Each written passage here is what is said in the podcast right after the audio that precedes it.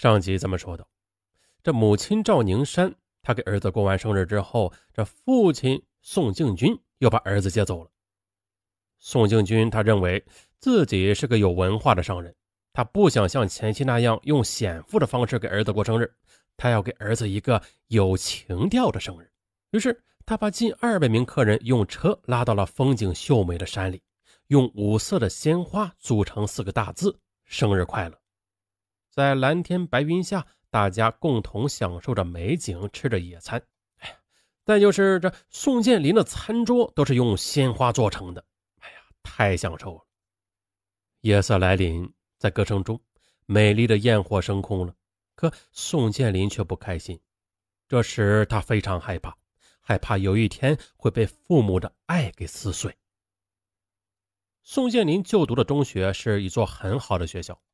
为了进这所学校，一年前他的父母拿出三万元捐资助学。当然了，那时他的父母还没有离婚。可在二零一二年八月中旬，宋建林他得知进贵族学校可以住校，那这样就可以摆脱父母了。回到家，宋建林又一次把父母请到饭店，开门见山的提出了自己的要求。可父亲当场就拒绝了他的要求，不行。现在的学校是沈阳最好的初中了，这对你将来升学有好处，不能转学。可赵宁山一心要和前夫争儿子，这时已经顾不上这么多了，只想讨儿子喜欢。儿子，你爸爸是怕花钱，你要去的学校我也知道，那里条件好极了。那妈妈出钱，你马上转学，开学之后你就去新学校。而宋敬军他生气的指着前妻：“你这样宠儿子，他早晚毁在你的手里。”赵宁山也不烦呢，他以胜利者的姿态笑着说：“哼，当初说好的，儿子的事儿他自己做主，儿子自己要转学，那我们必须尊重他的选择。如果你心疼那几万块钱，或者是回家没法向媳妇儿报账，哼，那这钱就我来拿好了。”结果啊，当然是宋建林如愿的进了那所郊区的豪华贵族学校，费用当然是父母各出一半。那父母双方谁少出一分都不干啊！不是多出一分呐，是少出一分都不干，因为他们都深爱着儿子呀。二零一二年八月三十一日下午，宋建林被父母送进了位于沈阳南郊的这家私立中学。本以为来到住校的贵族学校他就自由了，可自由还是不属于宋建林。从开学的第一天起，他的晚饭就没有在学校食堂吃过。父母都争着抢着请他吃饭，一个月后更升级了，母亲天天中午来学校请他吃中午饭啊，理由呢是怕学校的伙食不好，影响他的健康成长。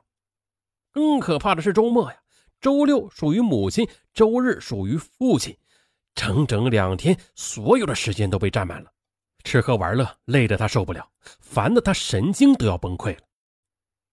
为了和前妻争得儿子的爱，这宋敬军周日不管有多么重要的生意，他都不做，就是在外地出差也要赶回来陪儿子。而赵宁山更是不让步，他有进一步的行动，他经常的向老师请假，傍晚把儿子接回家。宋敬军他自然也是不示弱，也经常把儿子接回家住。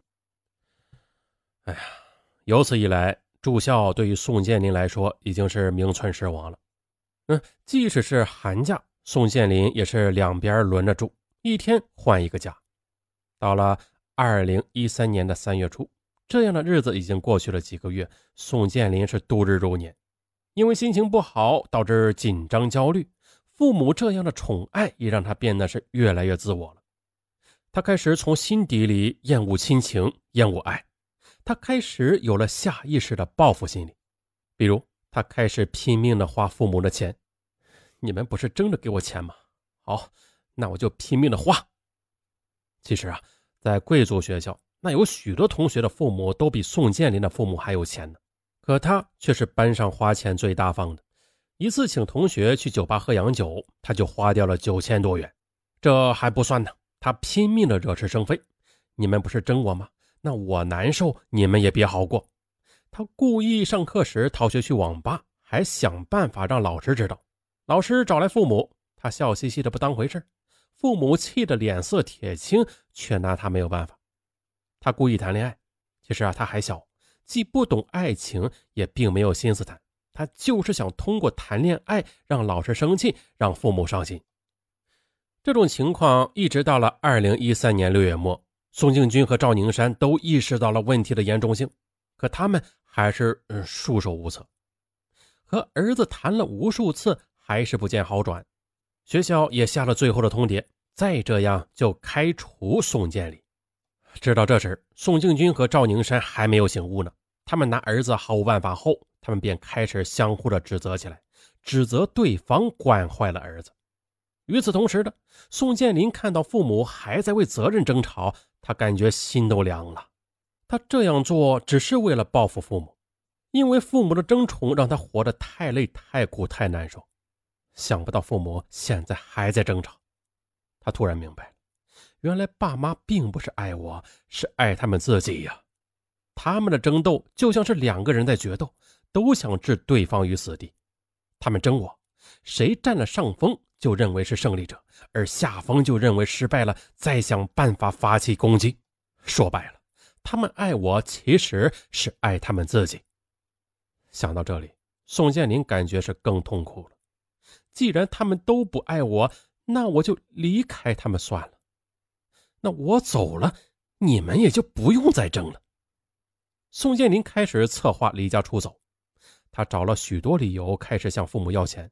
父母当然是有求必应，同时呢，他也装作好好上学的样子，让父母都放松警惕。机会终于来了。二零一三年九月初。他带着银行卡里的六万多元，坐车去了广州，连一封信都没有留给父母。他就是想要父母痛苦，就是要报复父母。二零一三年十月中旬，宋庆军通过银行查询得知了这儿子在广州取了钱，他确定儿子在广州。马上呢，宋庆军、赵宁山便各自带着几十名自己公司的员工，火速的来到了广州，挨家宾馆查访。终于在十月二十四日找到了宋建林，儿子宋建林大喊大闹，暴怒无常，而且彻底不去上学，与社会上的小混混为伍。父母管他，他便怒目而视。直到此时，宋敬军、赵宁山明白了，是他们讨好、争抢儿子的行为，让儿子成了今天的这个样子。终于，他俩醒悟了，他们联手起来，二十四小时的看护着儿子。他俩听从亲友的劝告，准备带儿子去沈阳精神卫生中心去做检查，想弄清楚这儿子是否患有严重的心理疾病。二零一三年十月四日傍晚，宋敬军、赵宁山和儿子商谈治病的事儿。可宋敬军刚开口，这儿子宋建林就骂了起来：“你不从我了是吧？你想送我去精神病院？你这个大坏蛋！”母亲赵宁山他强忍着脾气说道：“儿子。”我们这可都是为你好啊！哼，为我好，为我好，你俩都是自私鬼！哎，忍无可忍，宋敬军他终于骂了儿子：“你这个混蛋！明天你要是胆敢不去看病，我就绑你去！”突然，儿子宋建林却拿起茶几上的水果刀，狂笑狂叫：“你敢绑我，那我就杀了你！”话一说完，便挥刀向父亲刺去。此时的宋敬军和赵宁山被儿子的举动惊呆了，他们竟然都忘记了躲闪。瞬间，宋敬军的前胸和右臂中了数刀。赵宁山反应过来，冲过去想抱住儿子，可儿子宋建林他疯了，他又向他连扎数刀，他的前胸和双臂也都受了伤。宋敬军和赵宁山联手制服了儿子。事后，他们一起住进了沈阳军区总医院。宋敬军中九刀，三处肌腱和两根血管断裂。赵宁山身中六刀，两根血管被刺断，脸部还有一处肌腱断裂。医生说了，两人脱离危险后都得做整形手术，那效果如何，现在不好说。而儿子宋建林，他则住到了沈阳精神卫生中心。经过初步诊断，他患有躁狂症等严重的心理疾病。医生说了，他至少得住院三个月，然后还得进行一年以上的心理治疗与疏导。在采访的时候，心理医生认为。宋建林是因为父母离婚后的真爱心理压力太大导致性情大变并且造成了人格扭曲患上了严重的心理疾病。那在这里不得不提醒那些离婚的父母千万不要像赵宁山和宋庆军这样这过浓又有些变态的爱像孩子争宠般的爱那是会毁了孩子的心灵毁掉了孩子的一生为人父母者请切记这个教训。我是尚文咱们下期不见不散。